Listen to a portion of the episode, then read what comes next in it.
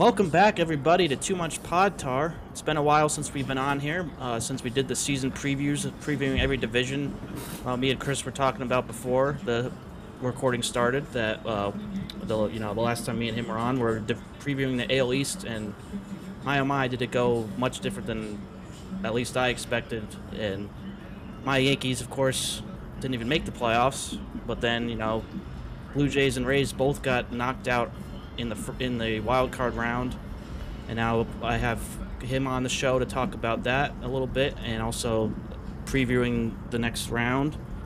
And uh, of course, Johnnie Black is back on as well, and his Twins are, you know, off to the next round, the division series, and you know, Johnny.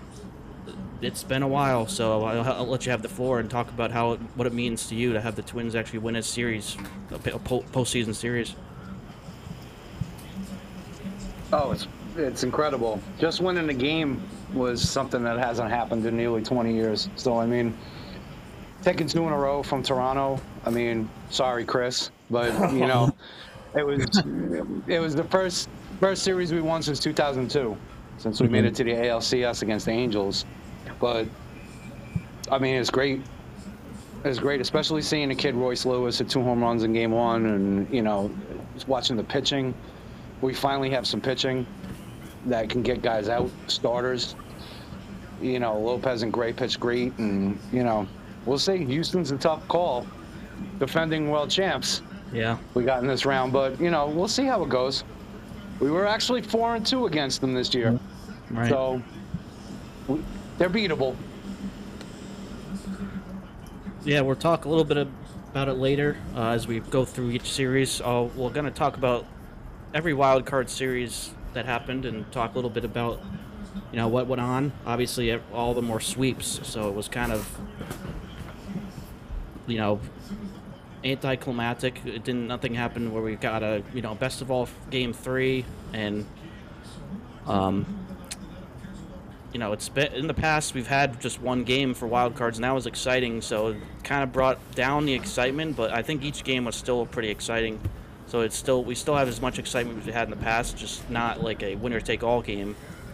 But I think in this next round and then going forward, we're gonna get you know game. I think we're gonna end up getting some game fives here in this division series round, and then the championships series and World Series. Hopefully, we get some game sevens as well because those are the best sports in all sports. Game seven, um, but I guess we'll jump into to recapping each each series of the wild card round, and we'll start with, of course, like we just said, the Twins beating the Blue Jays. Um, and welcome to the postseason. Royce Lewis was like one of the first takeaways from that series as it started, as he hit in his first two at bats of his postseason career, hitting two bombs and he's actually the second Twins player to hit have two have two or more home runs in a postseason game uh, in their history. First was the 1987 ALCS Game One. Uh, Gary Ga- Gaetti hit two off of Doyle Alexander, so that was pretty interesting to see that stat. Um, so you know, Twins Twins win their first series in many many years, and then they also have a player do something like that that hasn't been done in a while. So that was pretty cool to see uh, some of the th- some of the stats that happened in this you know in this wild card round.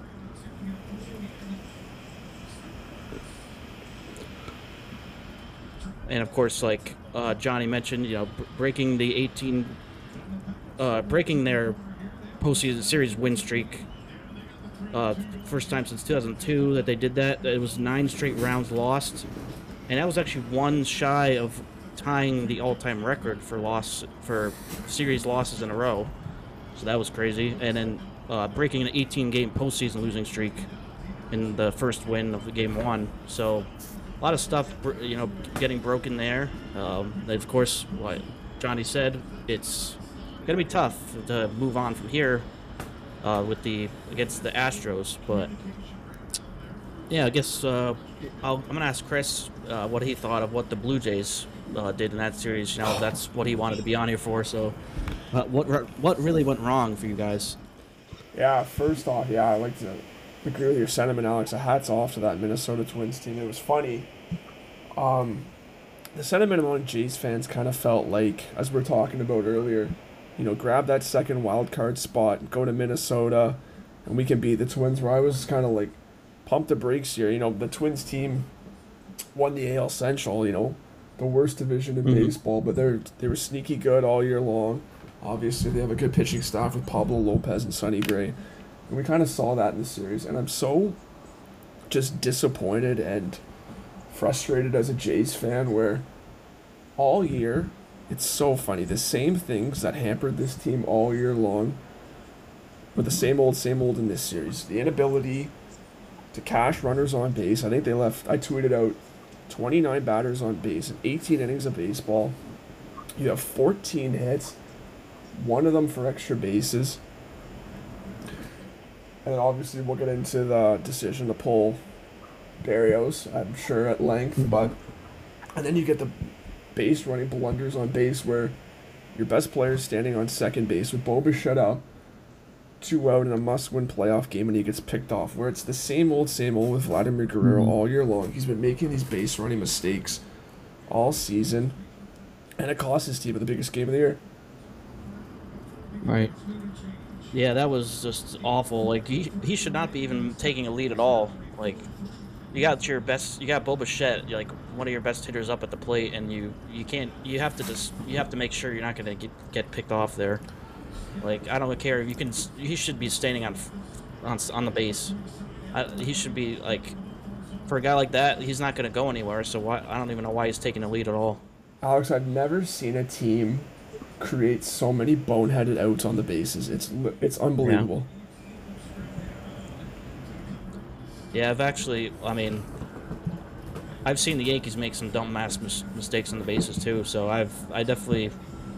It's uh, maybe it's an AL East problem. They just don't know how to run the bases correctly.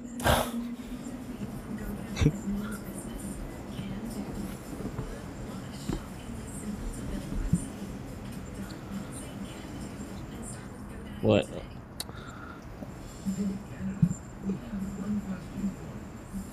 If you uh, just did you have anything else to add to the series uh, for the for the Twins, Johnny? Yeah, I mean, uh, I I was shocked at the base running. Not just that base running error, but I mean, I don't know if you can call it a base running blunder. I think it was Bichette that tried to score after the the bounding ball got past uh, Yeah. what's his name at third, and Correa made that throw, that sidearm throw that got him at home. Yeah. I mm-hmm. wasn't. I, I just don't know why you're going at that. But like, yeah. I, I wasn't- mean, I guess runs are hard. At that point, runs were hard to come by, but I mean, I don't know. That that looked like kind of a chance to take when the ball's still in the infield. I mean, I, I don't know. I- Yeah. I mean, aside Yeah. from the Vlad thing, I mean, aside from Vlad getting picked off, I mean, mm-hmm. I would just say that might have been kind of a base running blunder too. But also too, I mean, it was. It's not like the the Twins were killing the ball either. I mean, No. went two nothing and three to one. Like, let's not, say that it was the offense was just like dominating. I Yeah. mean, you know, it was the pitching. I mean, Gausman did what he could in game one, did his thing, and they should have let Berrios in. I Yeah. don't understand why they didn't believe him in. And to, of all people, to bring in Kikuchi, Mm. like Yeah, I it's not get like into that. That's rough. it's not like you're bringing in. Like, it's not like you're bringing in some like uh, ace or something like, yeah. Yeah. or a great league reliever or something like that. Like, you bringing in Kikuchi. Like, why? I, don't didn't get hate- it. I, yeah. I didn't understand that move, and you know, I Mm-hmm.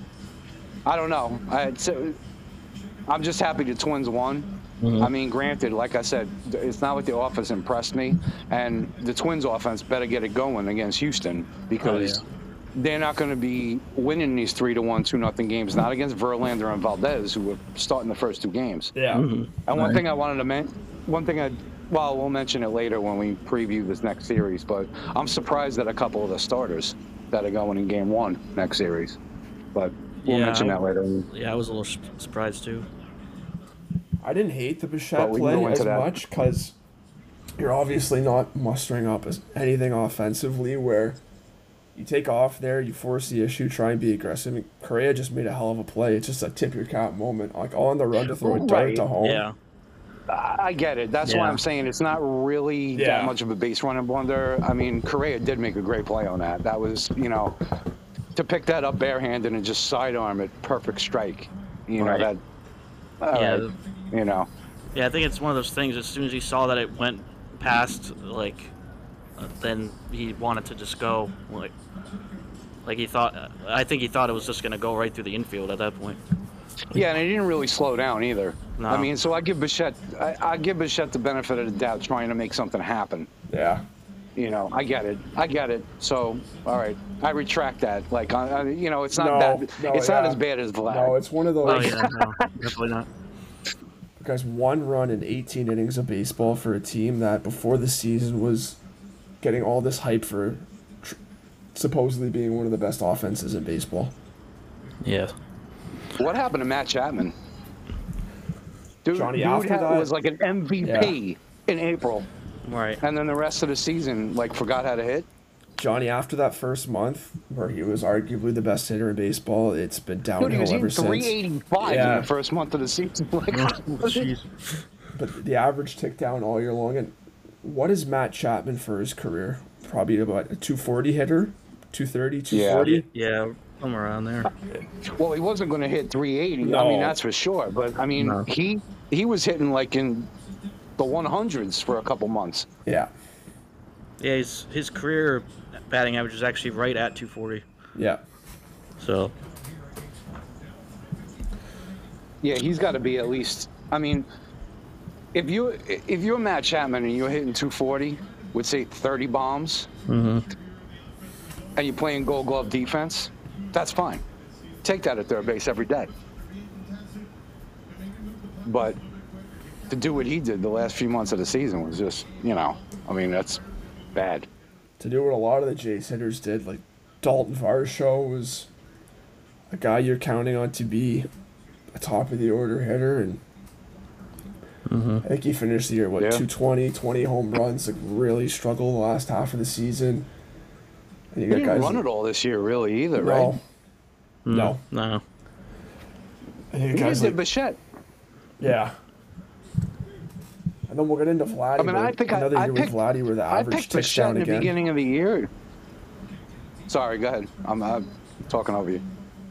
No, I was just gonna say we can get into Vladdy too. We're another year, two years removed from the MVP caliber season, where once again the average ticks down, the power numbers are down, the home runs are down.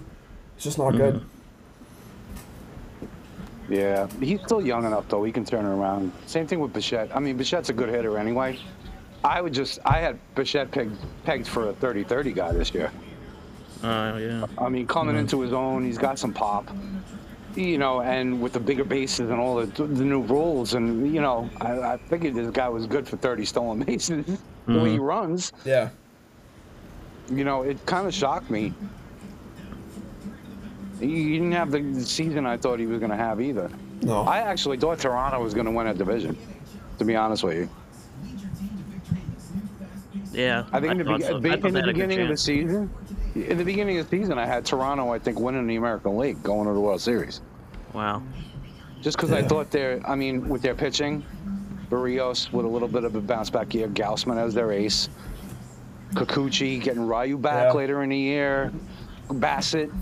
You know, I mean, I Jordan Romano closing games. I mean, and their offense with Chapman and Guerrero and Bichette and Varsho they brought in and Kiermaier and like all the like.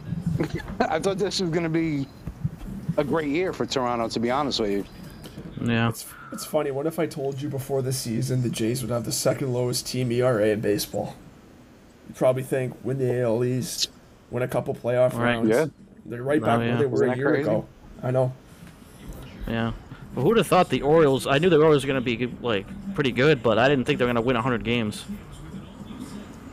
I didn't think they were going to sustain what they did all year. Oh. I really did. I was waiting for their fall off, Yeah. and they just never did. Oh. They're, they're going to be good for a long time. The Orioles are a problem. Yeah. they're going to be good for a while. That Yeah. lineup is that lineup is good, and that that starting staff is better than I expected. Oh yeah. And they still got, like, they still keep developing in the in the farm system. Like, they're one of the best teams to develop develop players. Oh yeah, they still got. I mean, between Jordan Westburg and Colton Cowser, they still got more guys coming up. Isn't Holliday Jackson Holliday, too. too? Yeah. Jackson Holliday, and they already have Rutschman.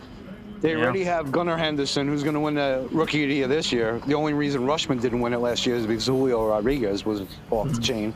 Yeah. I mean, they still have Mountcastle. They still have Hays, Mullins, and Santander in the outfield. Like, they're a scary team, dude. Yeah. They're going to be good for a while.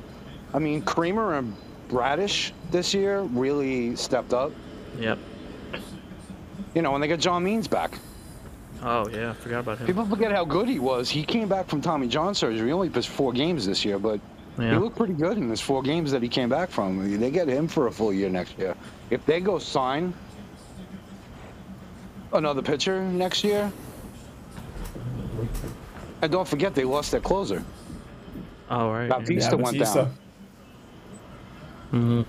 So they're a solid team, man. Oh, they're yeah, gonna they're be a like I said, they're gonna be good for a while. Yeah, they're. I'm I'm worried the Yankees are gonna end up like finishing like towards the bottom of that division for the next couple of years. Like they're they're gonna be end up being in another rebuild. I don't know, Alex. Like I think relating, Yankees and the Red Sox. yeah, relating this back to the Jays, like I see the Orioles have all like these young prospects coming up. Like, when's the last Jays prospect that's been good besides Vladdy and Bichette? Like, where's our influx of talent? It's such an indictment on this front office. Well, you lost out with Biggio because Cavan Biggio didn't turn out like you thought he was gonna. You had all the kids. You had Guerrero and Bichette, the kids of major league players. You thought Biggio was going to be the second baseman of the future to go Yeah. into that infield, and that just didn't happen. Yeah. You know, although he redeemed himself a little bit this year. He might he might have a little turnaround. How old is he? I mean, he's still young. He's what, still young. 26? Yeah, still young. Yeah, he's still pretty young. He was I hitting mean, cleanup for a while. so he actually hit toward the end of the year. Yeah, so I did. mean, he you know, I mean, Merrifield did nothing. Mm, no. yeah, So Biggio might actually. He might work his way back into a starting second baseman slot next year, and they're gonna you may him. see him turn it around. like Whit's got a mutual option, and I don't think he's going to come back based on the comments he made after the game and No. everything I'm hearing. Probably not. No. Matt I don't see him coming back. Chapman's probably looking for one final payday after. You know, yeah, no, He's a free agent, yeah. is he? I think he's, Oh, gonna, okay. he's a I free agent. I didn't know he was a free agent. I think Kiermaier's a free agent. Um, Hmm. Whit's a free agent. Chapman's a free agent. Jordan Hicks is a free agent. Brandon Belt's a free agent. Like, if you're Yeah, the Blue Jays, what do you do from here?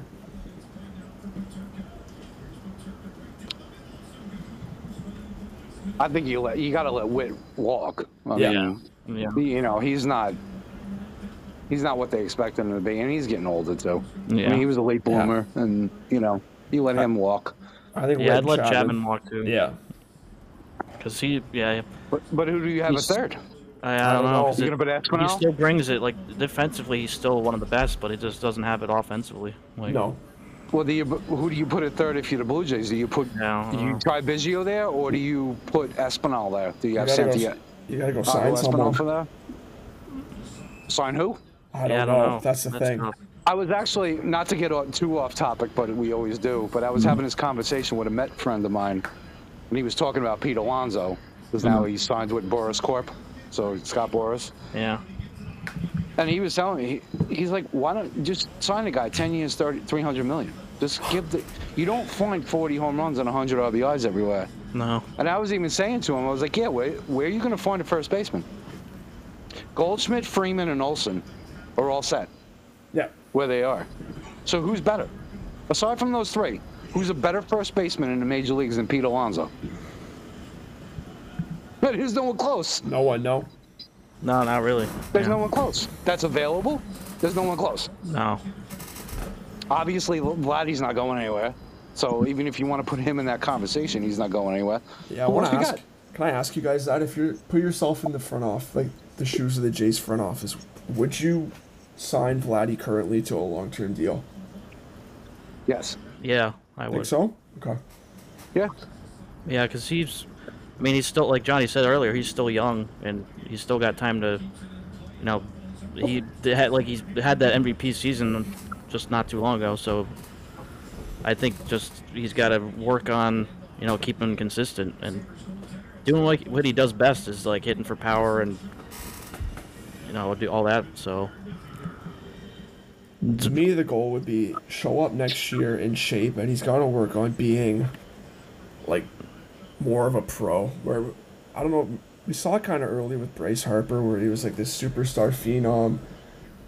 You know, obviously these guys love mm-hmm. playing the game, but there's a little bit of antics that come with it. But Bryce Harper now, like when it's time to go, like it's time for business. It's time for business. He's yeah, like no shit, ready to go. Where Vladdy, it's kind of you get all like the antics, you get like all these blunders on base, and I don't know. I just feel like he's got to be, he's got to grow up a little bit.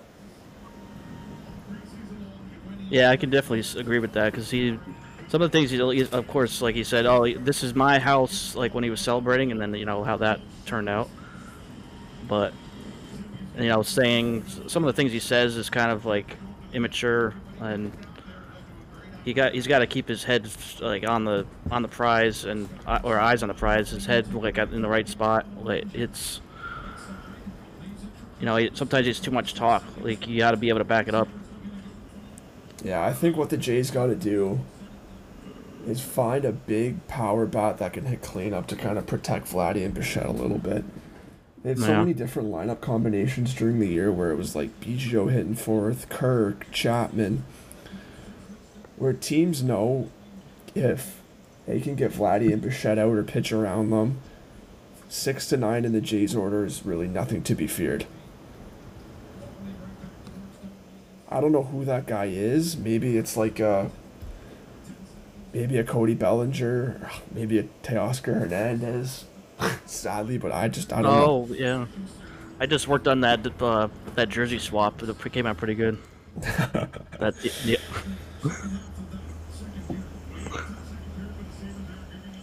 And now you have I don't know. That's. go ahead, Johnny. Sorry. Go ahead, Johnny. No, I was just saying, like, I, I think, I think the first thing is building around Vladdy and Bichette. I mean, I get get it, Vladdy. Like you said, the Bryce Harper comp was perfect mm-hmm. because that is true. Bryce Harper came up when he was 19 years old. He was on the cover of Sports Illustrated when he was 16 years old in Yeah, high the school. next superstar. Yeah, Like, I mean, this dude was, and he's lived up pretty much. A two-time MVP. I mean, he's lived up to a lot of his hype, but mm-hmm. he's grown up. Like you said, he's grown up. Got into the fight with Jonathan Papelbon and Yeah. all that shit in the dugout, and you know, blah blah blah blah blah, all that bullshit. But now he's the face of the Phillies franchise. yeah, You know, and not only that, what spoke volumes for Bryce Harper is that he went there, no opt out. Mm-hmm. I want to stay here for the rest of my career. 13 year deal. That's Oh, it. yeah. A no opt out.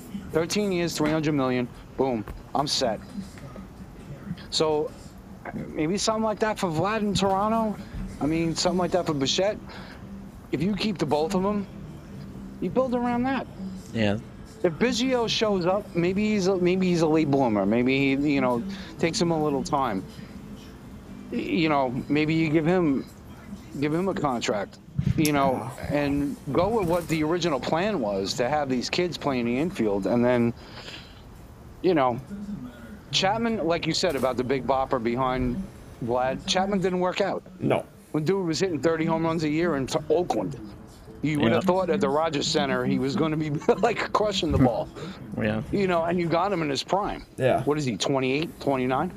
I mean, so you thought he was going to be another Josh Donaldson, basically. And it didn't turn out that way. Yeah, I don't know what power yeah. hit you're going to get. Teoscar Hernandez, I don't think is the answer. No, first he's of not. all. No. No, no, no. But I mean, at third base is a little tough because a lot of teams are all set on at third base, and it, there's not really. I don't know. But like I said, if you go with Espinal or someone like that, It also doesn't help. George, make a trade. George Springer's not really a leadoff guy anymore. Not in my eyes. No, no, he's No. not. Where you're paying twenty plus million dollars for a year for a guy who can't play center field anymore and is not a true leadoff man. It's just I knew that contract wasn't going to age great when they signed it. They really signed it as like a four year deal for that two year window where the Jays thought they're going to take the next step. But here we are with this front office. They've been here eight years and they haven't won a playoff series. The last time they won was in 2016, and that was really Alex Anthopoulos' team. Right. Mm-hmm. Yeah. Yeah. That was the. Was that the?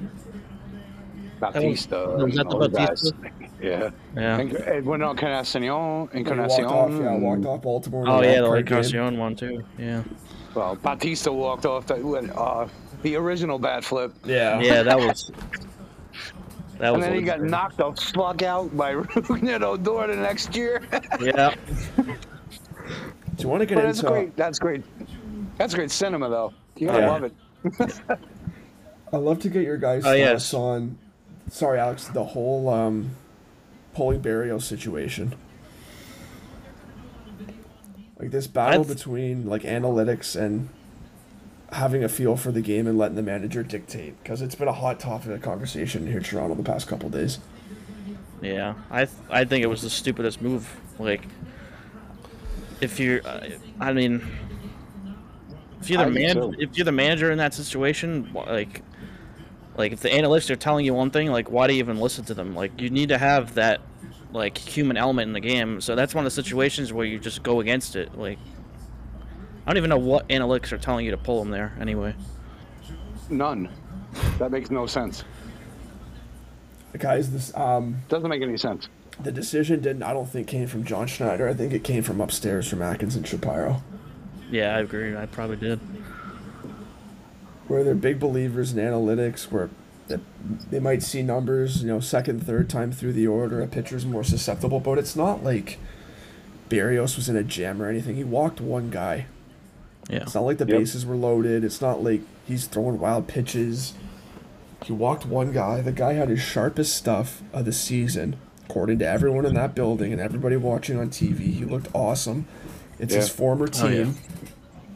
And he went Yeah. there and pull him. Mm-hmm. And the second half of the season, guys, did you say Kikuchi's ERA started to tick up a little bit? He had some pretty bad outings. I think there was one against Texas where he got burned for five or six runs.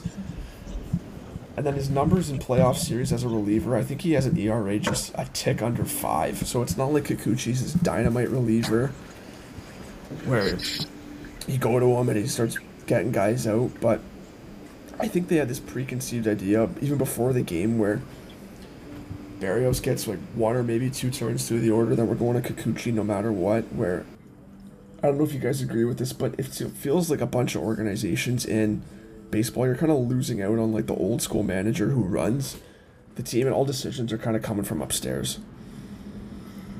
Oh yeah. Yep. And it it's not good No, that way. I mean, and like you said, see, I'm sorry, but then uh, I'll go back to like fantasy baseball. All right. I said a couple years ago, a few years ago, I remember talking about Carlos Santana. Just to use an example. Yeah. I'm just using it as a general example. Carlos Santana went to the Phillies. He had a horrible year with the Phillies. Remember? He was bad. Now Carlos Santana was like the one of the most consistent players in Cleveland that you could ever want, especially on a fantasy baseball team. 20, 25 home runs, 80 runs, 80 ribbies, walk a bunch. He was that, that's what who he was, and you got him later in the rounds because you know if you played in an OBP league, that was great. Make a long story short, he went to Philly. The following year, when he went back to Cleveland, I was like, buy Carlos Santana because that's the human element of it. He went back home. The same thing could be said for Berrios. When he was pitching, why do you take him out after 40? He's pitching against his old team.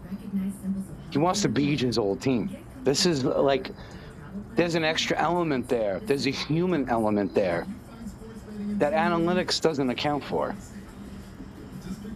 And that was the problem I had with that. If Barry, if Berrios didn't play for the Twins previously and wasn't drafted by them, I wouldn't have had as much of a problem with it. I still have a problem with it, but I wouldn't have as much of it. But the fact that he played for Minnesota and came up with Minnesota, the fact that he's playing them in the playoffs, you leave him in.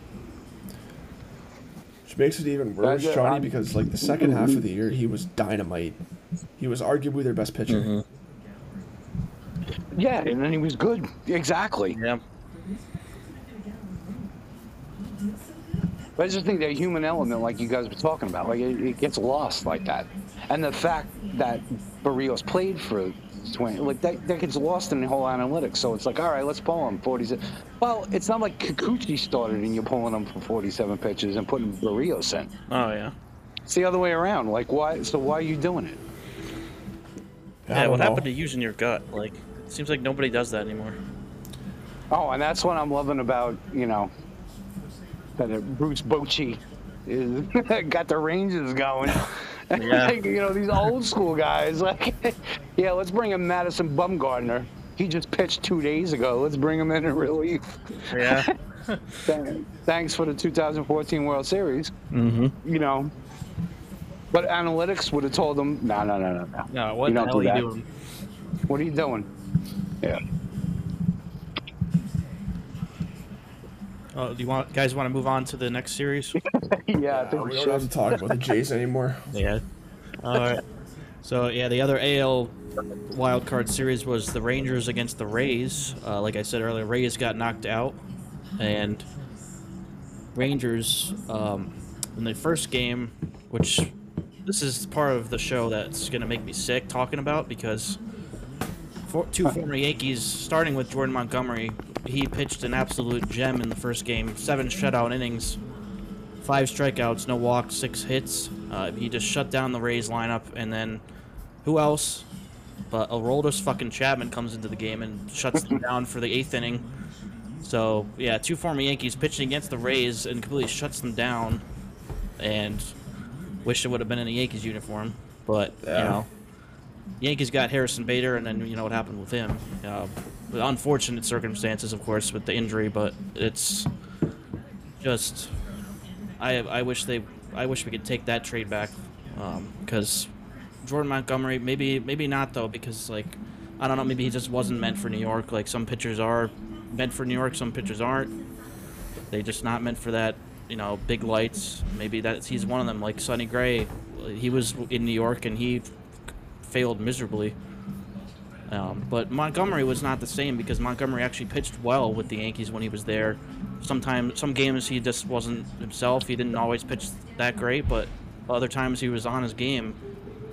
And I mean, I loved Bader when he was with the Yankees when he was healthy, when he was playing. He gave he gave them, you know, everything he had. He was he grew up a Yankees fan.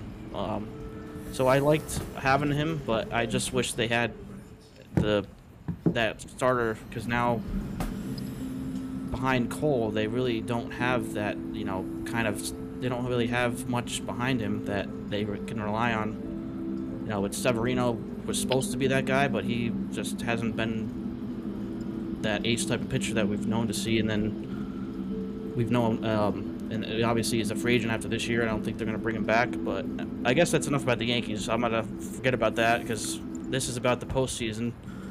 Um, so yeah, the Rangers won the first game four nothing, and then you know didn't really give much of a question in the second game, winning seven to one.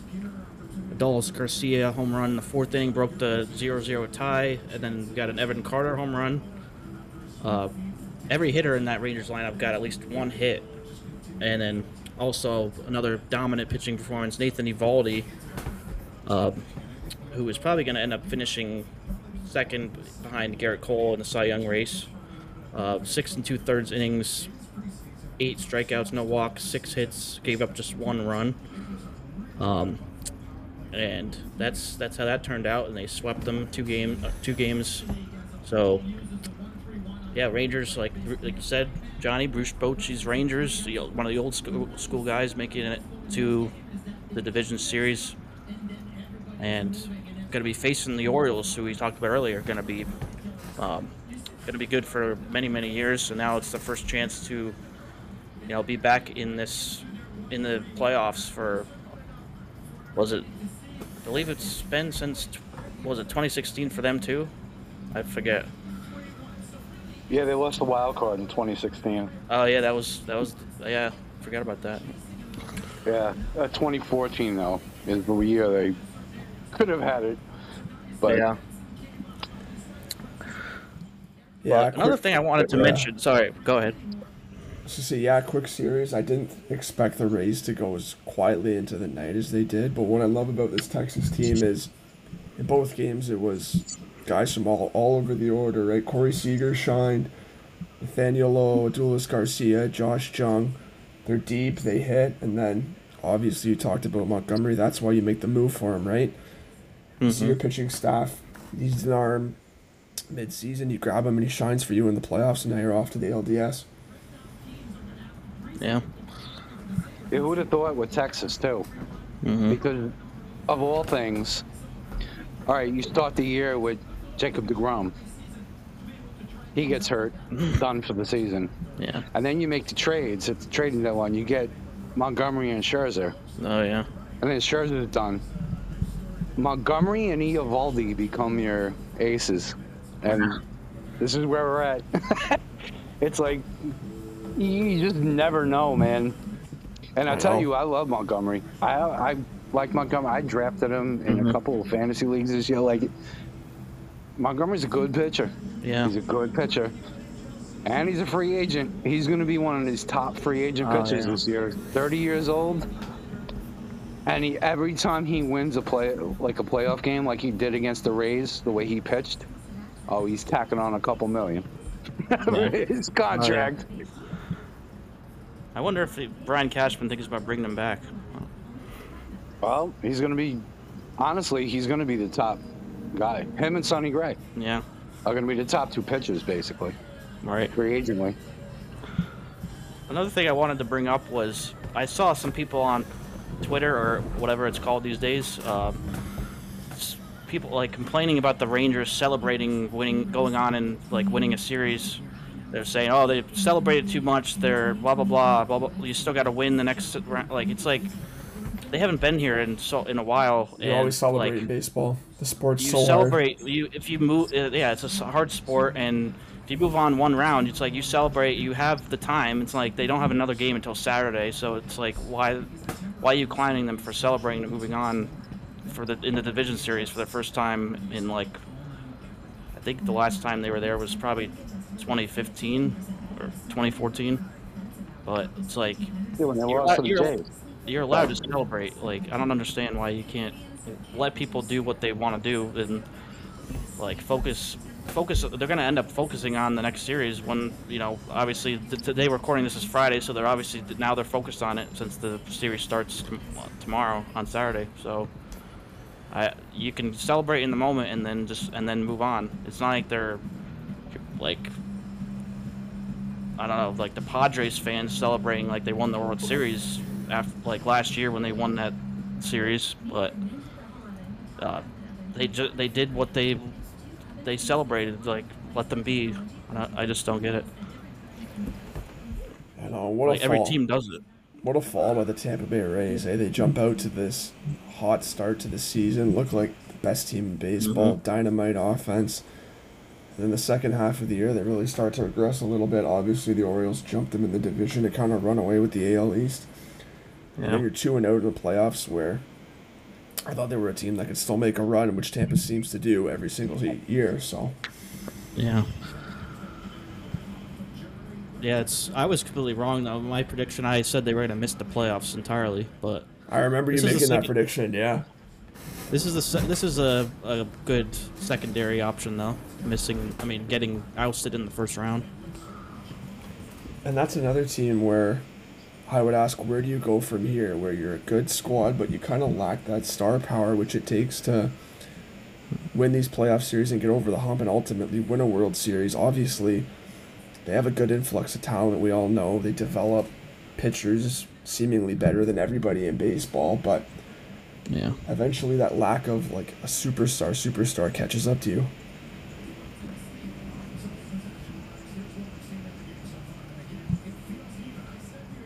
Yeah, just. I think the lack of like wanting to go out like and spend money is kind of hurting them at this point. Like they need, like you said, they need a superstar type of player to bring in and you know build around. Like they're a team that'll always be competitive in the AL East just based on their player development and the way they can identify talent in the draft and turn it out. But at what point do you take a look at your organization and say like, how can we get over the hump and win the World Series? Yeah. Well, I think a lot has to do too with their health. Yeah.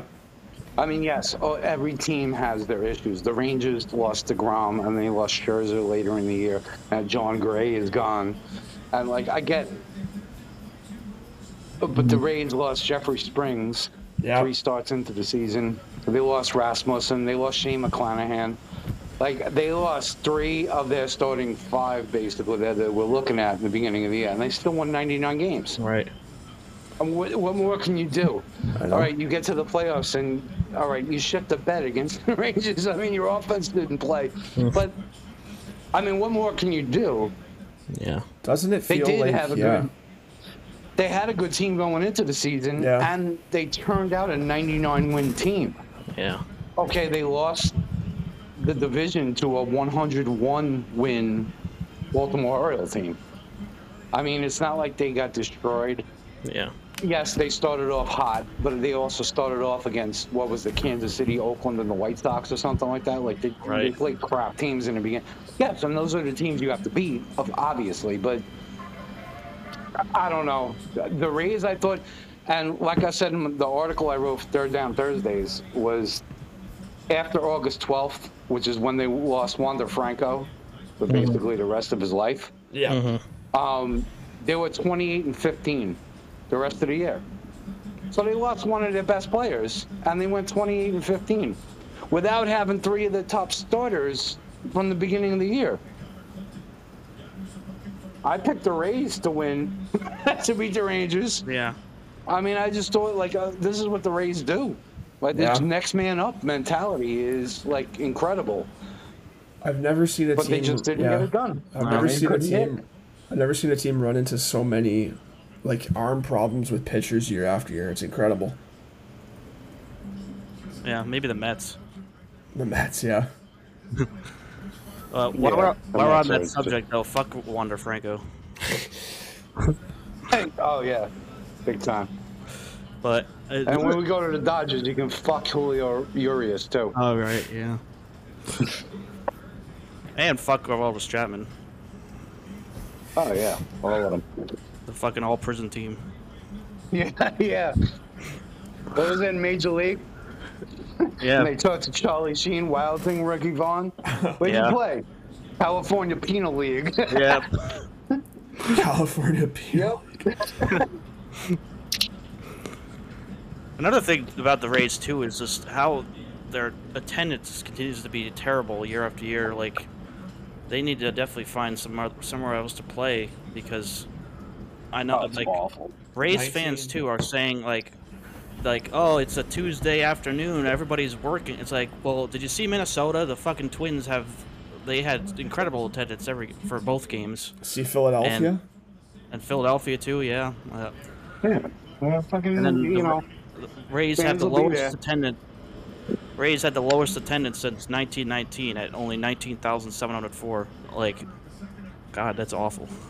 Florida's not really a And even sports during the season, the only other team, the only other teams during the season that you have bad attendance like that are teams that suck. Yeah. But even teams like Pittsburgh and the Royals and the Rockies, I'm not going to include the Athletics because they're just a, a dumpster fire. But mm-hmm. the other teams who were dumpster fires at this point, they still draw fans. Yeah. Fans still go to the games. Yeah. The Rays just don't. And the Rays, the Rays are a 90 win team like every year. And you talk about even their home games against the away team, like the away teams coming in. They play Boston, they play the Yankees, they play Baltimore, they play like these teams coming in that draw well wherever they go. Yeah. and the Rays still don't draw well. like, No. I don't understand it. It's crazy. There's something there. There's something there in the area that just- they just don't draw. It's just not a Gotta sports market. Like look at um Yeah. look at the Buccaneers It's before not. Look at this Buccaneers before Brady came. Like how many people Oh, yeah. consistently went to Tampa Bay Buccaneers games? They're probably what amongst the lowest attendance in the NFL. Brady comes, obviously they had the spike, win the Super Bowl, and now they're back to tick it down towards where they've averaged like the last decade. It's the same thing with the Rays. It's just not like a true, Well, it's true not a baseball town. yeah, true, No, true, true definitely not. dynamite sports market. It's just not a baseball town. Florida's not a baseball. Florida's great for spring training. Yeah, football maybe like Jags, But Dolphins I- at college. I yeah. would venture to say 75% of the people who live in Florida mm-hmm. are from the north. yeah. Yeah. And they root for the Mets and they root for the Yankees and they root for Boston. I mean, they're not Tampa Bay Rays fans. No. No. And they just You know go, what I mean? They just Like- go there when the Yankees play them. Exactly. Exactly. And even with that, the Rays still draw like the worst attendance in the league. Yeah. You know, uh, I don't know. uh, that could be a whole other show. Oh yeah. Just going through all the attendance.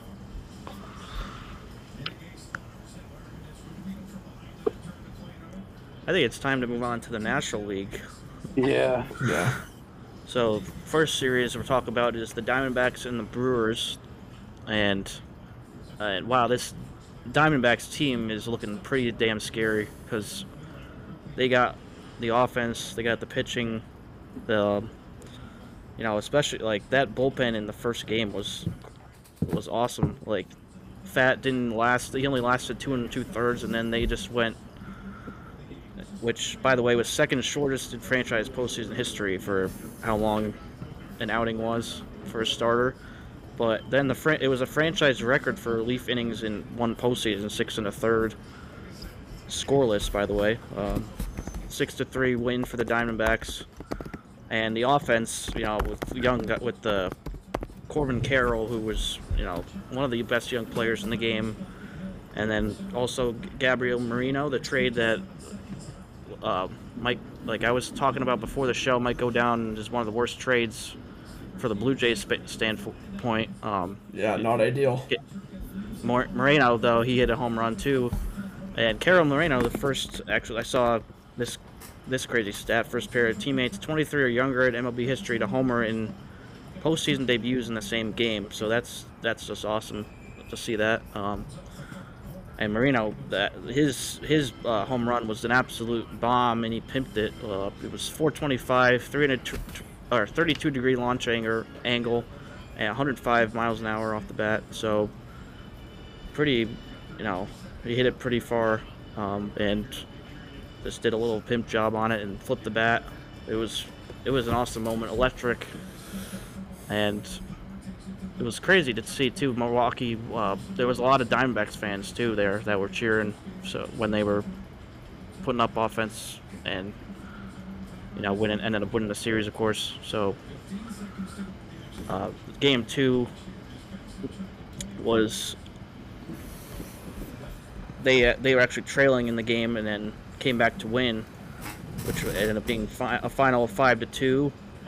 Um, but they were losing two to nothing to begin the game. They didn't get a fir- didn't get a hit until the fifth inning. Actually, Alek Thomas with the home run off of Freddie Peralta, making it two one, and then Ketel Marte gave them the lead, and Lor- uh, Lourdes Gurriel, another player that was in that trade for the Blue Jays, uh, made it five to two. And uh, Zach Gallen struggled to start the game, but settled in and was able to limit the Brewers uh, to only two those two runs. So it was all in all a good good game for him. Uh, and we'll see what goes happens here moving forward. Obviously, that we're talking about more, but they're facing against the facing off against the Dodgers in the division series, which is going to be tough. But they actually played them pretty well in the regular season, so we ne- you never know what can happen. Um, and one thing, one, one last thing I was going to mention about this was we had an all-time name matchup in the eighth inning. It was Sal Frank versus Sal Frelick. So that was pretty cool. Yeah, talk about a series I was completely wrong about. I thought Milwaukee was kind of a sleeper team in the National League, obviously, with Corbin Burnes at the top of the rotation, but hats off to mm-hmm. that D-backs team, man. Like, they're sneaky good.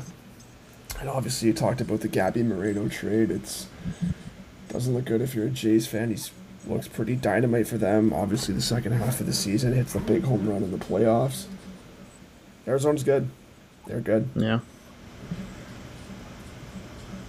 interesting thing from there for Arizona, like that whole thing is um I had Milwaukee too, but I also like kind of sidestepped it, but it, they needed to win that game one with Yeah. Corbin Burnes because without Woodruff being there for game two, if they didn't win game one, they weren't winning two games against Ca- Gallen and Kelly mm, No. No. and you know, and we saw how game one went. Yeah. So once they lost that, I was like, yeah, Diamondbacks got it, you know. But of course, Bob Nightingale too picked the Di- Oh yeah, yeah. picked the Brewers. He picked was- the Brewers yeah, for was- his World Series pick, and we all knew how that was going to go. Yeah. So, It was over before it started. mm-hmm. it's all done. It's all done. Thanks, Bob. I bet a shitload of money on the Diamondbacks in that series. Yeah. It's like, it's all good. I honestly think you know the Diamondbacks kind of surprised me this year. I, did, I thought they were kind of. They, it seems like they were a year ahead of schedule because they. I thought this year they're going to compete, but I, I didn't. I didn't think they were going to make it this far. Like, Yeah, they're kind of a team where a lot of guys seem to take a step forward, like Alek Thomas, Rivera at third. Obviously, Corbin Carroll's a guy who could be in the MVP conversation one day. They got a lot of uh-huh. like good, good, solid young talent.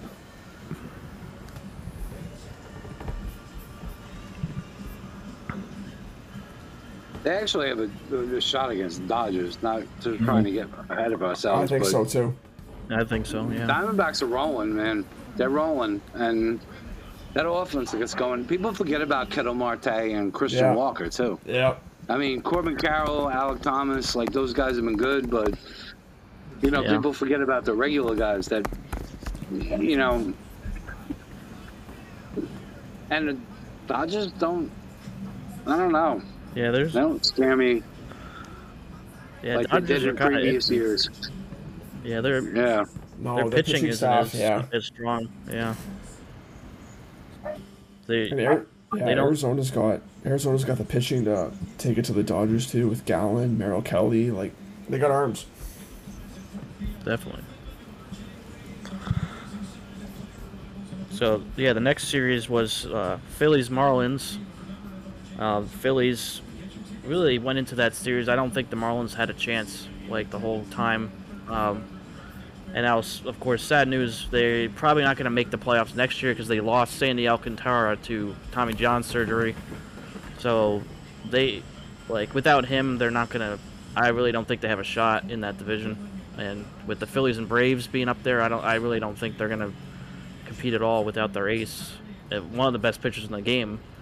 So they, they, the Phillies really took it to them. You know, the first game winning four to one.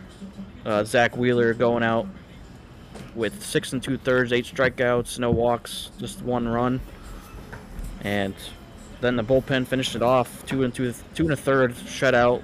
Jose Alvarado, Jeff Hoffman, and Craig Kimbrel closed it out. And then second game was seven to one, so it was pretty much you know, it just wasn't gonna work out for the Marlins. Like as soon as as, as soon as they had to play the play the Phillies, it was just over because this Phillies team is another dangerous team. Like with lead, uh, led by Harper, who we talked about earlier. It, he's just one of the best hitters in the game, uh, superstar. You know, so he's with him at the front when he's healthy. He's you know they're they're always dangerous. And you got guys around him that can do damage as well. They got the pitching, solid pitching staff and bullpen.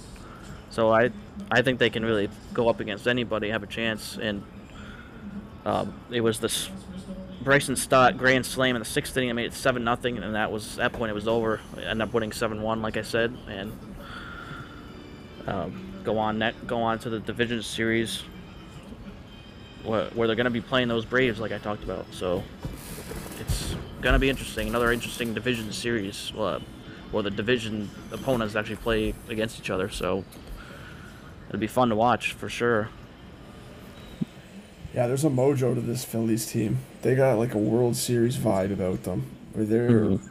rolling right now, loaded with star talent. Obviously, you talked about Harper, but names loaded throughout that lineup.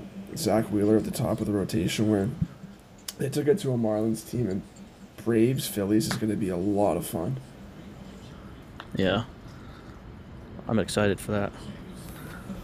I love the Phillies. I love that team. Yeah, Uh, they took it to Atlanta last year. Yep. So, I mean, it, it- there's no reason to think that they can't beat them this year. You know, uh, granted, they don't have Wheel and Nola going game one, two, but Mm-hmm. They didn't have that last year either. No. And they still took down the Braves. What was it, three games to one, four games to one in the ALCS last year?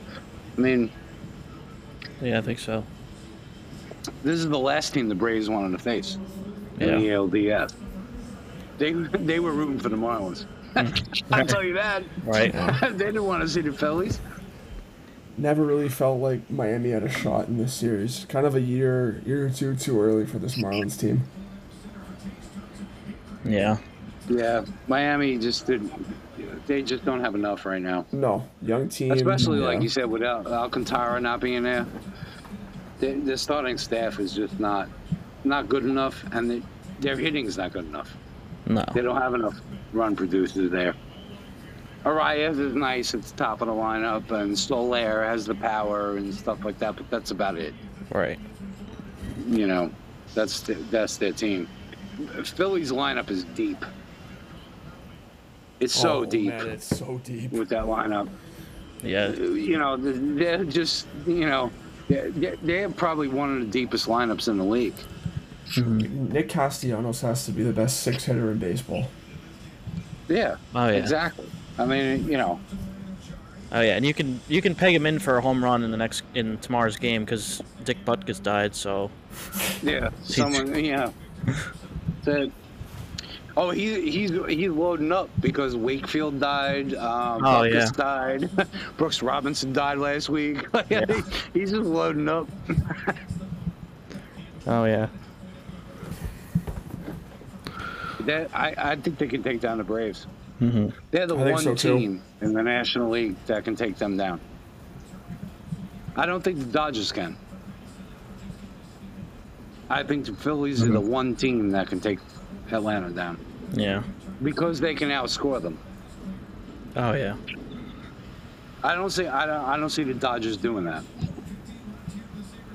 Even if the Dodgers like let's just say the Dodgers play the Braves. Mm-hmm. If the Dodgers play the Braves in the next round, I think the Braves take it. Yeah, I, I agree. But Philly's the one team that I, I think can take Atlanta, take them down. Yeah. Yeah, Philly's the only team where they have a lineup that can go toe to toe with that Braves team, but also the arms too. Hundred percent. Yep. Oh yeah, definitely. Well, with that, I guess we'll move on to the division, previewing the division series, and giving our predictions of who we think is going to move on to the championship round. Um, we'll start off with the Twins against the Astros, um, and this is exciting because for not more than one reason, but one of the reasons is because Carlos Correa is going to face his old team, which is gonna be really, you know, it's gonna be cinema. Um, and the one question is, can Correa return to that form that we've known, we've been accustomed to seeing out of him in the in the postseason? Of course, he didn't have the greatest, you know, regular season only had a well, 711 OPS, hit just 230, 18 home runs. So it wasn't, you know, a career season we're accustomed to seeing, but I think, like we talked about earlier, the human element, he's facing his old team. I, I think he's going to go out and have a huge series here because facing the the Astros is it's going to give him extra motivation.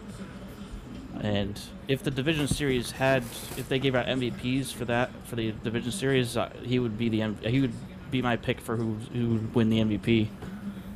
So, I I think the Twins definitely have a shot against this team to to move on. And it's really a battle of experience versus inexperience because you know Astros obviously have won or have made the ALCS the last six years, and the Twins have trying to make it there for the first time in 21 years. So it's gonna. I think that's what it's gonna come down to: is can the Twins, is as much spirit experience as the Astros have, can they knock them out uh, with you know some of the things that they have, some of the pieces that they have, like their pitching can definitely keep up. I think their offense has what it takes, so it's it's gonna be fun to find out. But it's there's a lot of a lot of things riding on it. Uh, Bailey Ober is interesting to go start game one against uh, Justin Verlander. So I think the Astros uh, the Astros definitely have the edge in game one um, with what we know Verlander can do uh, in the postseason. So Yeah, game one's gonna be a big kind of tell for me. I think Minnesota can absolutely pull off the upset, but you got Verlander, who's like a proven postseason pitcher and has pitched in a big game before. And then you got Bailey Obergoing, who's obviously the inexperienced kid. But I think one area where Minnesota kind of holds an advantage is in the bullpen, where this Houston bullpen during the season was leaky. It's where they really struggled. I think they were one of the five lowest team ERAs in baseball, where you obviously flip flop and look at a team like Minnesota who has Duran, Pagan, like really good arms out of that bullpen. So yeah.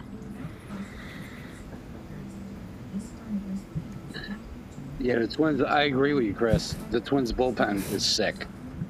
Uh, their bullpen right now. I mean, with the additions that we guys who've gotten healthy, in Chris Paddack and Louie Varland. Uh, Louie Varland is he was a starter in the beginning of the year. Like they transitioned him, but I mean, Duran is nasty. Duran is sick. He is just Yeah. filthy at the end of that at the end of that bullpen. And I mean, guys like Griffin Jax and stuff like that. Like they, you know, Emilio Pagan is like a vet. Like he's been around a while. Yeah. You know, and I'm actually surprised they're going with Bailey Ober, but it doesn't completely shock me because Joe Ryan's been off Hmm. since he came back from injury. He was tagged to start game three if we went to game three against Toronto Mm. because they didn't even carry Bailey Ober on the Mhm. roster Yeah. because he had pitched Sunday. He pitched the last game of the season. And he pitched well. So they give him game one. You know, and I think Ober, I, he's been a good pitcher all year. You know, and I think if he's solid against Verlander, Verlander owns the, the, the Twins. If Yeah. you look at the last few games, it's, it's, Yeah. he destroys the Twins. Yeah. But if Ober can at least, you know, match that, and the Twins can work, the Twins hitters can work to the point where they get Verlander out in the sixth inning. Mm-hmm. If it comes down to a bullpen game and it's close, Yeah. I like the Twins' chances. That's kind of my thing. I like the process. Twins in the series. I think it's going to go five, Yeah. but I like the Twins' chances. Mm-hmm. It's kind of my thought process for this Yeah. series too. You count on you know Sonny Gray, Pablo Lopez, Bailey Ober, keep the game close and turn it over to that Twins bullpen. Where a lot of these series, these games, when you get to like the NLDS, the LDS, and onward, the games are close. They're always like a one-run game, a two-run game, where most of the time it comes down to your bullpen being able to get big outs late.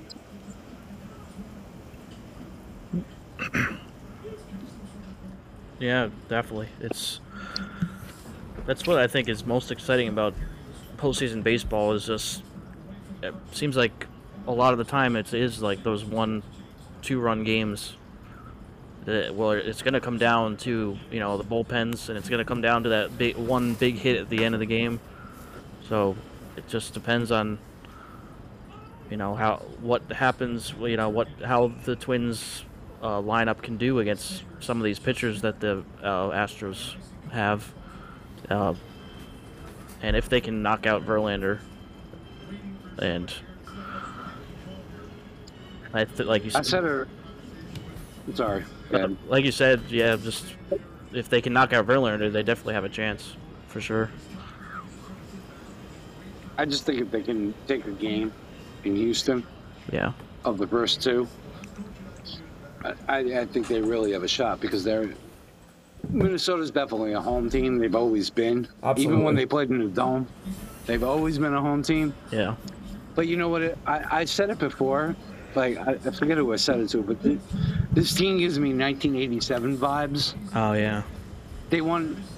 They won the division with 85 wins in 1987, and it, it was like, all right, not a really good team, not supposed to beat anybody, but they just got it done. And like you said, that was the last time someone hit two home runs in a game for the Twins, and that was Gary Gaetti in Game One against the Tigers Yeah. in 1987. oh yeah, wow, They just dominated in 1984. The Tigers were a good team. Still had Alan Trammell, still had Kirk Gibson, still had Lou Whitaker, still had all those guys. And we wound up beating them. wow, You know, so th- this team just has that vibe to me. You know, that they they just have something there. yeah. You know, so maybe we'll see, but I think the Twins can take it. I, I really think they can take down the Astros. I'm gonna go Minnesota in five too. Something's off with this Houston team. I like the Twins. Yeah, so I'm gonna. I guess since we're doing our predictions, like for every series, um, like they say on College Game Day, I'm gonna save the graphic. I'm gonna go with the Astros, um, but I want the Twins to win, obviously for like for reasons that we all know. Uh, I hate the Astros with a passion, but I I just think that I I think, like I said, the experience is to come into play. I think the Astros winning uh, or making it to the ALCS six straight years is is going to put them over the edge.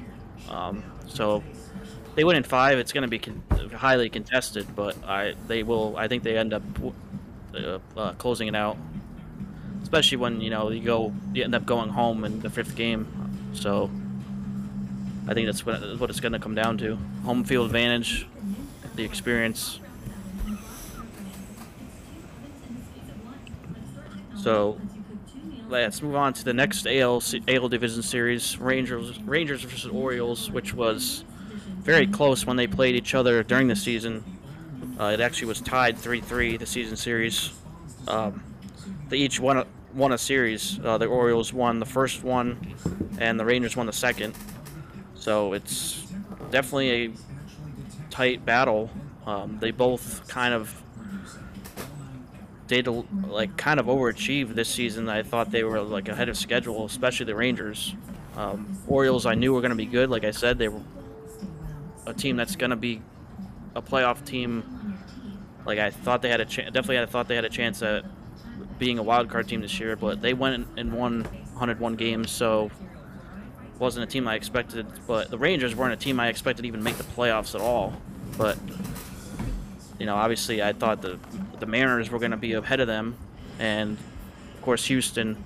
But Rangers, you know, they they they kind of surprised me. So uh, this is going to be an interesting series because it's two teams that haven't been here in a while. So you got it's pretty much inexperience versus inexperience uh, in this series. So it'll be fun to watch. All the young guys uh, the Orioles have, you know, the combination of young and old that the Rangers have. So it's it's gonna be fun. It's gonna be a fun series.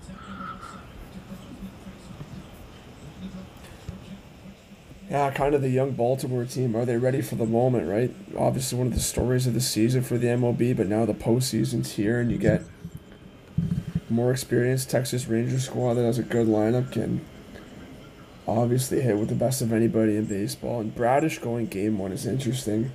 I watched that kid pitch against the Blue Jays multiple times this season, and he is nasty. I think Baltimore's pitching staff is very underrated. Yeah, I agree. And then Andrew Heaney going for the Rangers in Game One. I just saw not too long ago. Um, that's an interesting one too. Um, he's kind of a guy that has been up and down in his, in his career, so it's going to be what version of him do you get, and can he shut down the Orioles bats that have you know been been so good this year. It's an interesting choice for me. Yeah. Because I thought they'd go Dane Dunning. Um, the Orioles are much better against left-handed pitchers. So it seems interesting to me that they would go with Heaney and not Dunning. But Dunning's also pitched 20 more innings than he ever has in his career. Hmm. So maybe they're maybe they're going Heaney, and Heaney was you got to remember Heaney was also in the bullpen until the last start of the year. He started and pitched four innings, threw 85 pitches, so they stretched him out for that. But I, th- I just think it's an interesting choice for Bochy. I wonder what he's got up his sleeve as far as that goes. Like I said, because Heaney's been in the bullpen. So has Martin Perez. And Dunning's been pitching, and Dunning pitched Sunday. So why not keep Dunning on regular rest and Heaney in the bullpen? But I don't know. Yeah. I don't know what. But I, I'll never doubt Bochy. No. He's got three World Series rings, man. I'm not. I'm not doubting the guy. Yeah. So I, I just wonder what he's got up his sleeve as far as like this first start goes until he gets to Jordan Montgomery and Eovaldi in game two and three. Um, I like the Rangers in this series. I really do. I like the, the hitting is it, their lineup's just on. They're on point right now. Absolutely. And I don't think I like Brad. Uh, the- the Orioles starting staff surprised the shit out of me this year Oh yeah.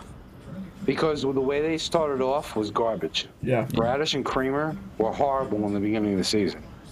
And when you told me Bradish, Kremer, Kyle Gibson are going to start as your one, two, three this year, I, yeah, the lineup's fine, but you're winning the AL East and you're winning 100 games? I, would, I was like, no, No. not happening.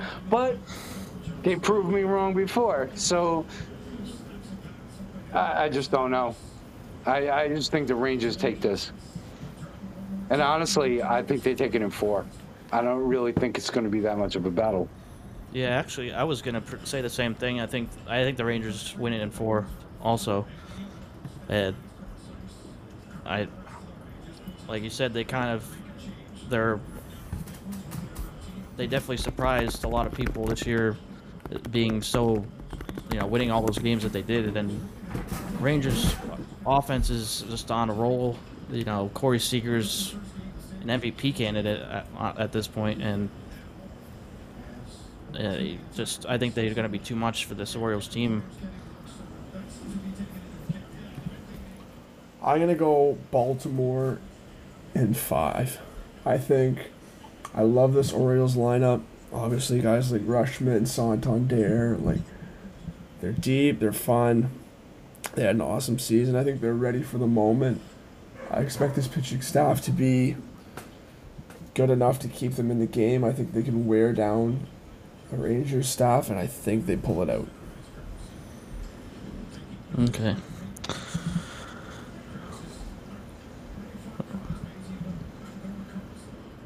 So then we move on to the National League. Um, like I said earlier, two division battles in the division series. The first one is Dodgers versus the Diamondbacks, and it was pretty close uh, for the, the season series. although the Dodgers did sweep the final two, so they ended up having it uh, go two two in the first series. One uh, Dodgers uh, were one and three in the second, and then and then they went up sweeping. It was a two game series and then a three game series to finish off. So Dodgers kind of had the D- Diamondbacks number uh, late in the season, but um, you know it's a different animal when she gets to the postseason. Diamondbacks are on a roll; they're hot, and hot teams win. In this, when you get once you get to October, hot teams are the ones that come out on top. And Dodgers, like we talked about, just I don't think they have the pitching. And the Diamondbacks do have the pretty good pitching. They have the the offense with led by uh, Carroll and Moreno, uh, Lourdes Gurriel. They they have what it, I think they have what it takes to keep up with the or keep up with the Dodgers, and uh, we're gonna have to face face a future Hall of Famer in Game One against Kershaw, but he I think they can knock him out early, to be honest, because that offense is dangerous. So that's that's my pick. I'm gonna go with Yeah. Diamondbacks in five for that series. Obviously, it's a series that you would feel really good about as a Diamondbacks fan because obviously we know that Dodgers lineup still has big names in it. They can hit with the best of them, like Freddie Freeman, Mookie Betts, but this Dodgers pitching staff doesn't. It's not what it's been in years past. Obviously, it's Kershaw, but then after that, it's you know Lance Lynn, Bobby Miller. Where if Arizona can find a way to score enough runs. I think Gallen, Merrill Kelly, they have enough arms to win games in this series, and they have a very realistic chance of pulling off the upset. Yeah. I agree with that. I like. I actually like the Diamondbacks in this series. I think the Dodgers are not nearly as dangerous as they used to be. Even their lineup. Mm-hmm. I mean, you have Betts, Betts and Freeman, obviously. You know, basically two and three in the MVP voting Yeah. Yeah. beyond Acuna. Oh yeah. But I mean, you know, they they have two of the best players in the National League. But you have Muncy. All right, Right, Will yeah. Smith, JD Martinez, who's 38 years old. James Outman. Uh, yeah, yeah, Yeah. Outman. I mean, David yeah, Peralta. it's just not. To me, it's not as deep. Yeah. To me, it's not as scary. No. And their pitching staff is definitely not as scary. No. when you take out Uri, when you remove Urias and Buehler from that Buehler. starting staff, and you put in Bobby Miller and Ryan Pepiot, It gets thin I real love quick. Miller yeah. and Pepiot as prospects, but when when you put them in there in a playoff situation, I don't know. Going against Gallen and Kelly, Mm-hmm. I just don't know about that. Yeah. And I think the Diamondback. I actually say Diamondbacks in four. Wow. I'm gonna I say think D they can backs in take it four down too. in four. Okay. So it's gonna be Dodgers in three. Let's see what Bob Nightingale says. Yeah. Right. and then vote against it. Yeah. I just think Diamondbacks lineup is just rolling right now. Yeah. Absolutely. I just don't know about. I just don't know about the Dodgers pitching. No. If Gabby You Moreno know, hits I another, think they could just outscore them. If Gabby Moreno hits another big home run in this series, Jays fans are not gonna be okay. Are you gonna be okay? I don't know. Yeah. Man, listen, the Twins traded fucking David Ortiz. Oh my god. Get over it. Get over this shit. It's very true, Johnnie. Very true. Forget that. They traded. They traded Josh Donaldson. The goat. Yeah. All right. Um, but the last series is Braves Phillies, and we talked about before. Uh, Phillies are dangerous and or might be the only team that can take out the Braves. Uh, and it was pretty close in the season series for this one as well. Eight uh, Braves won it eight to five. It was split in the first series, four game series, and then the Braves swept the two game series, then won three out of four, and then the Phillies took the last series two out of three. So it's kind of back and forth. Um, but now we get to the postseason, and the Phillies are their team, like we talked about, that knocked the Braves out last year and ended up going off to the World Series last year, of course. And they're a team that could do it. I think they could do it again. And they have, of course, the offense, and they have pretty solid pitching. Uh, Ranger Suarez going game one, which it's going to be tough, I think, in game one. It might be end up being a pitcher's duel because Spencer Strider on the other side for the Braves. So he's the one guy I think that can not that can you know shut down this Phillies lineup.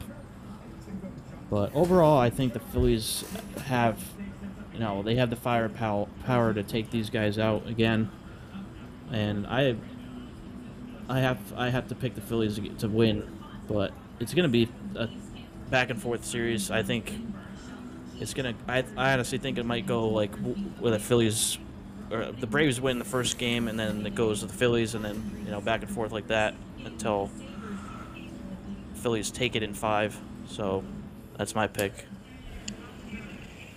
Yeah, toughest series I think to call out of these four that are set to happen in the divisional round. Where obviously we were talking earlier, Alex. I love this Phillies team. I think they have a mojo about them.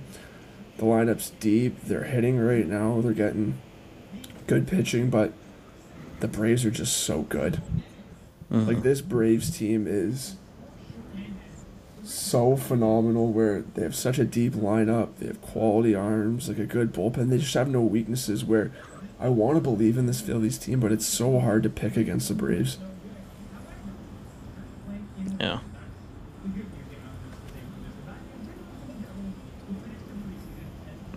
Well, I'm going to pick against the Braves, and I'm going to go. I'm going to go the Phillies in three. Oh my. Wow. I think they take them down. Wow. They take them down completely. Wow. I think they pummel them in game one with Ranger Suarez starting, and then Wheeler and Nola shut mm-hmm. it down. Yeah. Wow. Yeah, I think that's the thing. If the Phillies take the first game, they they're in a really good spot with Wheeler and Nola. If they So- could beat Right. Strider, like we have a series. Strider wasn't. I mean, Strider's got the strikeouts. But don't act like he doesn't have like what a 3.5 ERA. Very true. Like I mean, the dude gives up runs, Yeah. and the Phillies are a lot of strikeout or n- I mean, you know, strikeout or nothing. Kyle Schwarber. Schwarber, I yeah. mean, mm-hmm. you know they. So if Schwarber gets a hold of one, you know, I, I don't know. I I just think the Phillies got their number. Yeah. I think the Phillies have their number in the playoffs. So yeah, I, I think the Phillies take it, sweep it. Wow. I'll be the odd man out. Give me the Braves.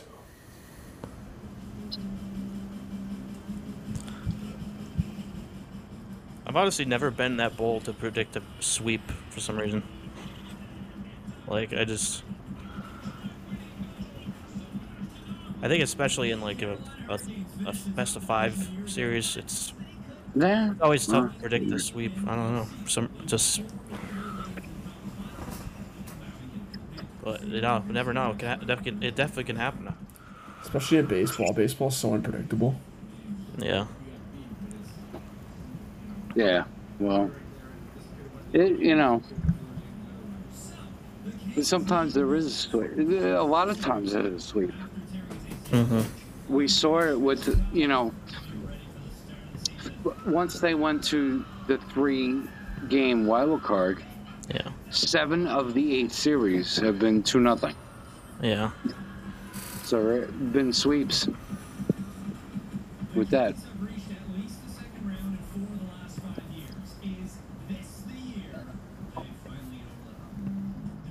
So, yeah, that was um, previewing each series. So I guess it'll pretty pretty much wrap it up from here. But I wanted to talk a little bit about um, since we haven't done a show in a while about what's next for this podcast. I definitely want to do episodes throughout the playoffs. So definitely try to hop on after the division series as well and go over recapping that that series and then going into the championship series, previewing that, giving giving some predictions. Um, so we'll see what everybody's schedule's like um, and who can come on. But at, at the very least, I'll come on myself and do, uh, record. But uh, hopefully, you know, Johnnie and Chris whoever else wants to come on can come on and do that, preview that, and then eventually previewing the World Series as well.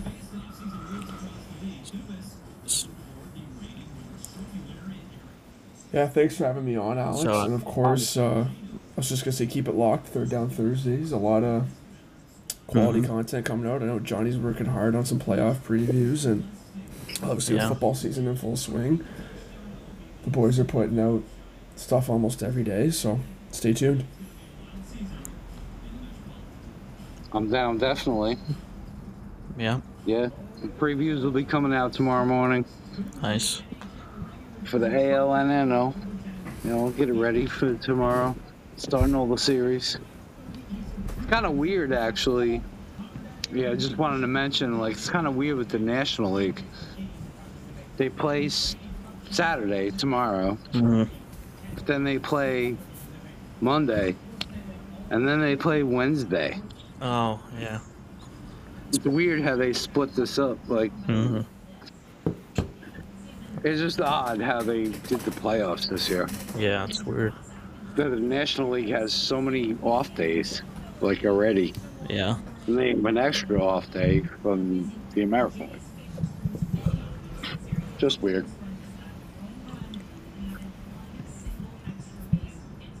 Yeah, and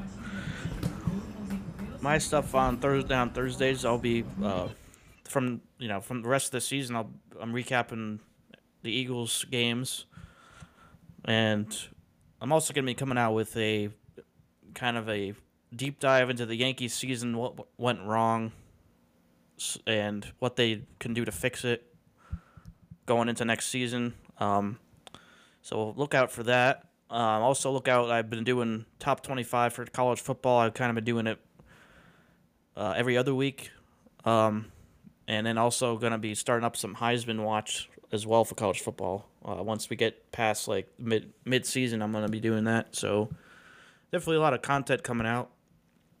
So definitely keep it locked. Stay tuned for more. Um, and thank you so much for tuning back into this podcast. I know it's been so long, but if you came back, um, really appreciate that. Um, for you know coming back and listening to our opinions and our thoughts and our you know ana- analysis on eh, on these uh, baseball po- uh, postseason. So it's it's been fun. Thanks for coming on, guys. Again, of course. Yeah, thanks, Alex. Thanks, Johnnie. Thanks, guys, for having me. Yeah. As always. So yeah, stay tuned, and of course, can't end the podcast without saying this. You can never have too much pod tar.